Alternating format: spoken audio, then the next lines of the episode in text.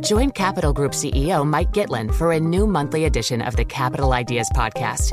It's your look inside one of the world's largest asset managers. Subscribe wherever you get your podcasts. Invest 30 minutes today. American Funds Distributors, Inc. What could you do if your data was working for you and not against you? With Bloomberg delivering enterprise data directly to your systems, you get easy access to the details you want, optimized for higher level analysis, and financial data experts committed to helping you maximize your every move. Our data is made for more, so you can show the world what you're made of. Visit Bloomberg.com slash enterprise data to learn more.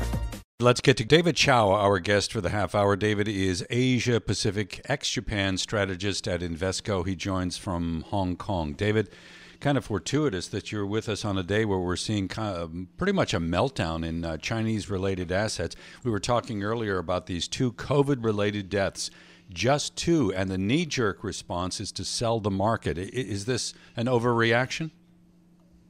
Well, I think that um, this comes on the heels of MSCI China. The index was up 12% in the past five trading days and up 24% uh, November month to date. Uh, so perhaps this is a bit of markets taking a breather. And I've always thought that China's reopening would take a much longer time. And we're going to see fits and starts, um, as we're seeing in certain parts of China. And so I think investors should buckle up uh, for this reopening play.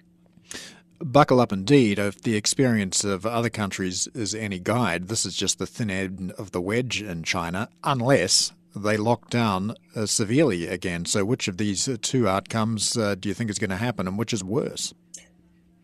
Well, I think that the lockdowns are going to perhaps be less sparse or more targeted. And the, the government has already announced recent measures um, to, to loosen up some of the stringent COVID policies, and I expect that to uh, to to transpire going forward. I, I, don't see any real meaningful reopening um, in China until perhaps after the dual sessions um, in March April timeframe. Did it surprise you that the PBOC left the uh, benchmark lending rate to the loan prime rate, at least the one year, unchanged at, at 3.65 percent? It, it, didn't, because if you really think about it, um, cuts of five basis points here, 10 basis points there, it hasn't really moved the needle over the past year. We've seen loosening monetary policy. Now, what really moves the needle is a uptake in credit uh, and so consumers and also businesses feeling more confident in taking out loans. Uh, we've started to see a bit of that move. Um, and also, uh, what really moves the needle is fiscal stimulus. And the government uh, has instituted a significant amount of infrastructure investments uh, over this past year. And I think that they're, they're looking at the economic data to see if they need um, to implement any more. Another challenge that uh, other economies have had to overcome as they reopen is resurgent inflation. Do you see this occurring in China? That is the one potential black swan that we may see next year uh, with um, with China reopening. Certainly, I would expect CPI uh, in China to tick up uh, meaningfully over uh, the next year, and that's that's perhaps one risk that's not being watched too closely. But current inflation and inflation expectations remain well anchored in China.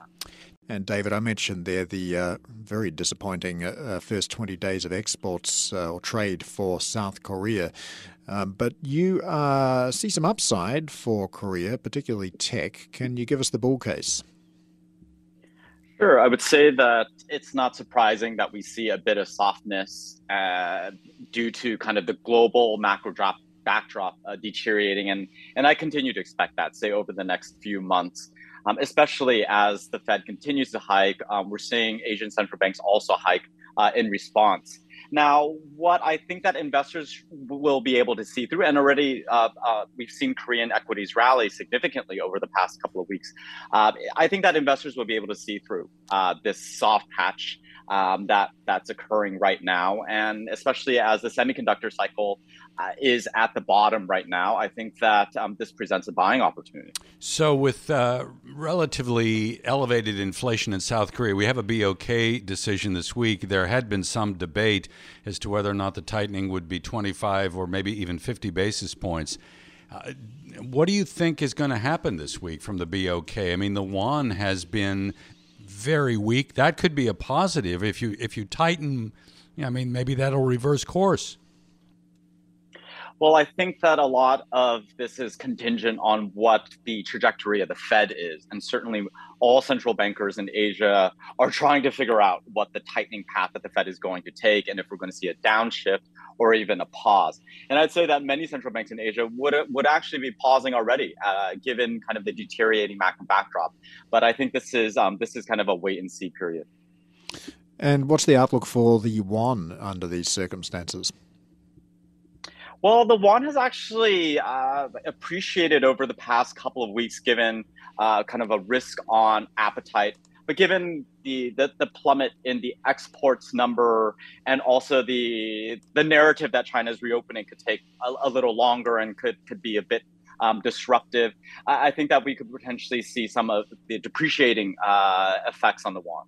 We don't. I'm sorry, David. Uh, we don't often talk about the uh, market in Malaysia, but we did have uh, the weekend elections producing a hung parliament. One of the things that I was struck by, given the success of the Islamic Party PAS, uh, you know, the really the single party with the most seats now, gaming, alcohol-related stocks moving lower in today's session. What is your outlook for Malaysia?